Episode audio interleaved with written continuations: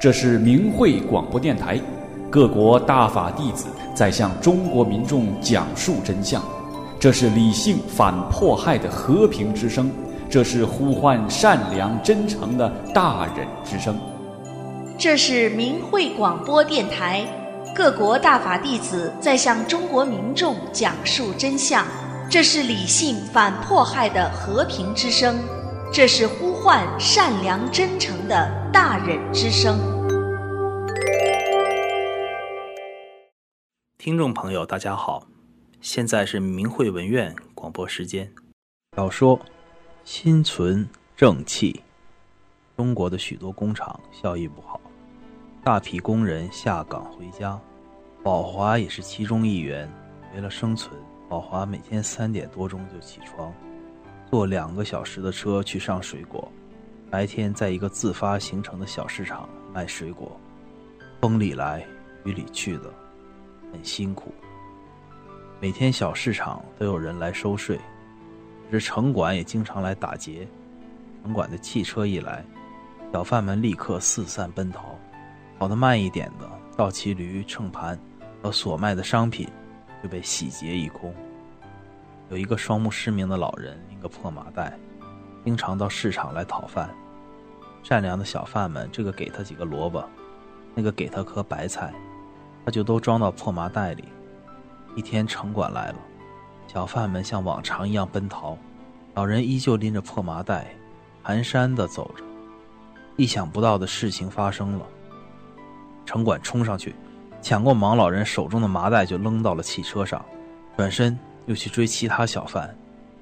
王老人空着双手，大声喊道：“是谁呀？要饭的东西都抢！”一个寒冬的下午，宝华正给顾客称水果，城管突然来了，一脚把宝华的水果摊踢翻，把剩下的物品全部强行抢走。围观的群众小声说：“土匪又进村了。”宝华含着眼泪，看着满地被踩坏的水果，在寒冷的风中站了许久，许久。就这样过了几年，在这艰难的日子里，宝华凭着顽强的意志走了过来。虽然有了一些积蓄，但终日的奔波，吃饭应常不应时，落下了一个胃痛的毛病。随着时间的推移，每次胃痛的时候吃药也顶不住。非常痛苦，去了很多家医院也没治好，辛辛苦苦赚来的钱都变成了医疗费。有一天，宝华听人说有个八十多岁的老中医医术高明，他抱着试试看的态度就去了。一进门，看见老中医红光满面，精神抖擞，心想：这么大年龄，身体保养的这么好。老中医给宝华号脉以后说：“中医讲。”痛则不通，你胃部的气脉不通，你这胃病很重，冰冻三尺，非一日之寒。我的药只能缓解，不能治愈。宝华心想，这大爷倒是坦诚，如实相告，也不怕赚不到钱。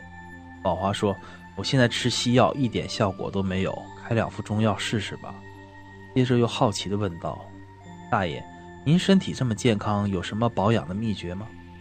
老中医笑着说。秘诀，修炼法轮功。法轮功讲真、善、忍，使我心存正气，所以邪气不能入侵，气脉畅通无阻，百病全无。我已经修炼十年了。十年前我也是个病篓子，腰痛、类风湿、哮喘病全着呢。自从修炼法轮功以后，病全好了。这么多年一片药都没吃过。我六十多岁的时候，头发就全都白了。我现在八十岁了，你看，连黑头发都长出来了。宝华仔细一看，老中医确实有许多黑发，还有部分白发的根部也都变黑了。这摆在眼前的事实，让宝华感到非常惊奇，忍不住问：“这么好的功法，那电视上为什么要反面宣传呢？”老中医说：“历朝历代都有昏君和明君，现在中国从上至下。”遍地贪官，老百姓们活得都很艰辛。当权者是昏，是明，这不一目了然吗？电视是国家的喉舌，给当权者服务的。我原来也喜欢看焦点访谈等节目，认为是给老百姓说真话、说实话的节目。是从镇压法轮功开始，我看明白了，焦点访谈实际是焦点谎谈，为了给中共镇压找借口，煽动老百姓对法轮功的仇恨，谎话说了一个又一个。最大的一个欺世谎言：天安门自焚事件，疑点众多，自焚者身上都烧起了熊熊大火。两腿间装汽油的塑料雪碧瓶却完好无损。前所未有的突发事件是谁录下来的？有高空拍摄，又有特写镜头。小孩上救护车还来个特写，喊几声妈妈。编排的情节细腻，勾起人们对法轮功的仇恨。法轮功的书中明确指出，修炼者不能杀生，自杀是有罪的。一个真修者又怎么会去自焚呢？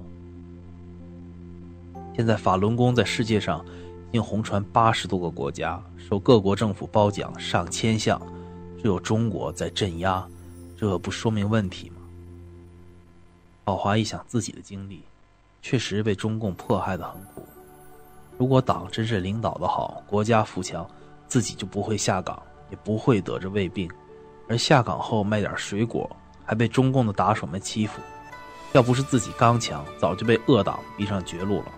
想到这儿，宝华坚决地说：“大爷，您说的都是实话，真心为我好，谢谢你。”老中医又说：“你是个善良的好孩子，你要记住我的一句话，以后在社会上要心存正气，对你的健康是有极大的好处的。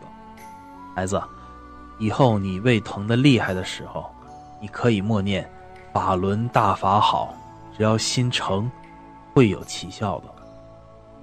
宝华辞别了老中医，在当天的夜里，宝华就被胃的剧痛给疼醒。宝华突然想起老中医的话，心中开始默念“法轮大法好”。念到第四遍的时候，胃开始发热；念到十多遍的时候，胃感觉蛮暖的。胃渐渐的不疼了，宝华也就睡着了。第二天一早。宝华给家里人说了昨晚的神奇经历，家人疑惑地说：“是心理作用吧？”宝华说：“我以前有几回半夜被疼醒的时候，吃药都不好使。你们可以认为我是心理作用，让我自己受益，自己知道。不跟你们多说了，我去卖水果了。”宝华因为身体感觉很舒服，心情也变得愉快了。下午的时候，一个大姐来买水果，说。给我称十元钱的橘子，宝华称好后，那大姐递上钱说：“给你，正好十元。”然后转身就走。宝华仔细一看，手中是五十元。原来那位大姐把五十元当成十元了。宝华赚钱很辛苦，要是在以前，他这钱就留下了。这经历了昨晚的神奇以后，对宝华的震撼很大，世界观都发生了转变。他相信三尺头上有神灵。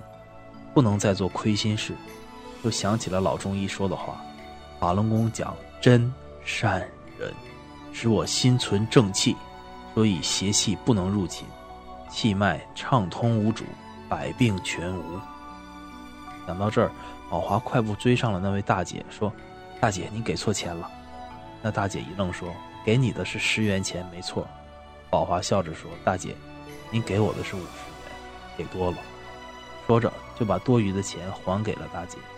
那大姐感动地说：“现在社会上还有这样的好人，真是太谢谢你了。”宝华忙说：“别谢我，是法轮功的真、善、忍改变了我。要谢，您就谢法轮功吧。”那位大姐也笑着说：“那我就谢谢法轮功吧。”两个人都开心的笑着，笑得那么的清新、自然、和善。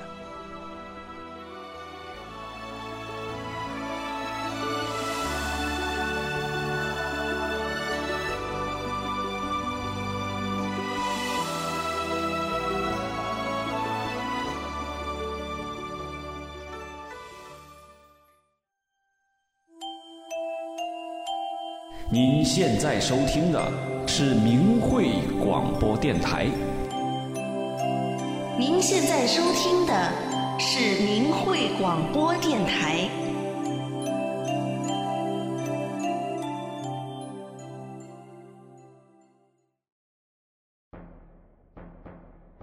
神州儿女看神韵，感慨万千。以复兴中华文化，将纯真、纯美。纯善和人的尊严与忠诚重新带回社会为宗旨的神韵演出，受到全世界各族裔民众，从各国政要、各界名流至黎民百姓，从古稀老人到少年儿童的广泛称颂、反响空前。二零零八年上半年度，神韵艺术团全球大巡演，从世界各国的顶级剧院，如纽约无线电音乐城、墨尔本维多利亚艺术中心、慕尼黑市中心的摄政王剧院，一座座华丽高雅的剧院里，传出一声声惊叹、一声声赞美、一阵阵雷鸣般的掌声，还有一颗颗晶莹的泪花，那是来自心灵深处。对神韵的空前回响和生命永恒的讴歌，观众席中不乏来自东土的炎黄子孙，他们中有的被观看神韵漂洋过海、长途跋涉，有的自己看过后又带亲朋好友来再看一遍，也有的一连观看了当地所有场次的演出。他们为神韵艺术团诠释的中华五千年传统文化之纯真、纯美。纯善与深邃内涵而叹服。当他们环顾四周，目睹西方人被神韵深深吸引，声声赞叹时，特别是演出结束后，大幕因观众持续不断、雷鸣般的掌声不得不再次徐徐拉起时，心中油然升起作为中国人的前所未有的那种自豪。他们与神韵相约，明年再会。更期盼能早日在神州中国与神韵相逢。神州儿女看神韵，更是感慨万千。这里仅仅汇集了他们心声中的小小一部分。现居加拿大卡尔加里，天安门三君子之一的鲁德成先生，携妻儿一同观看了神韵。鲁先生感慨地说：“如果说我去年是在观看神韵，还像是个旁观者的话，今年我觉得。”自己已与神韵融为一体了。他表示，看晚会时有一种奇妙的感觉，你没有舞台上下的分别，他的心在随着演员一起跳动，而喜而忧，而苦而乐，就像看到觉醒那一幕，他就感到自己就是那些站出来声援正义、制止邪恶的人群中的一个。他说：“去年我就很喜欢齐小春的二胡，今年更喜欢了。”说不出的喜欢，还有筷子舞，就像报幕的女孩说的：“一只筷子一折，一把筷子难断。”这个节目寓意着团结的力量。他认为，中国各阶层的正义民众应该团结起来，全民觉醒，反迫害，和平理性的对暴政说不。中共对传统文化的恶意破坏，使重建文化已经刻不容缓。神韵艺术团做了件大好事。观众中一位未透露姓名的原中共国家安全机构工作人员，特意带他的孩子来观看演出。他告诉记者说：“我很喜欢这个演出，今天特意带我的孩子来看。我的孩子来加拿大才几个月，我想通过这个演出让他了解纯洁，宣传美和善的文化。”据这位先生介绍，他们一直都很关注法轮功。自法轮功在中国受迫害开始，为中共安全机构工作的他，就了解中共迫害法轮功的真相。这位先生最后含着眼泪告诉记者：“感谢你们，你们做的我都很感动。我知道怎么做，我凭良心做事。”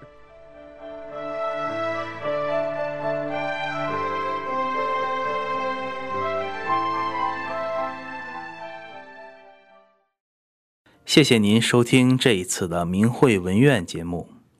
下一期节目，希望我们有缘在空中再次相聚。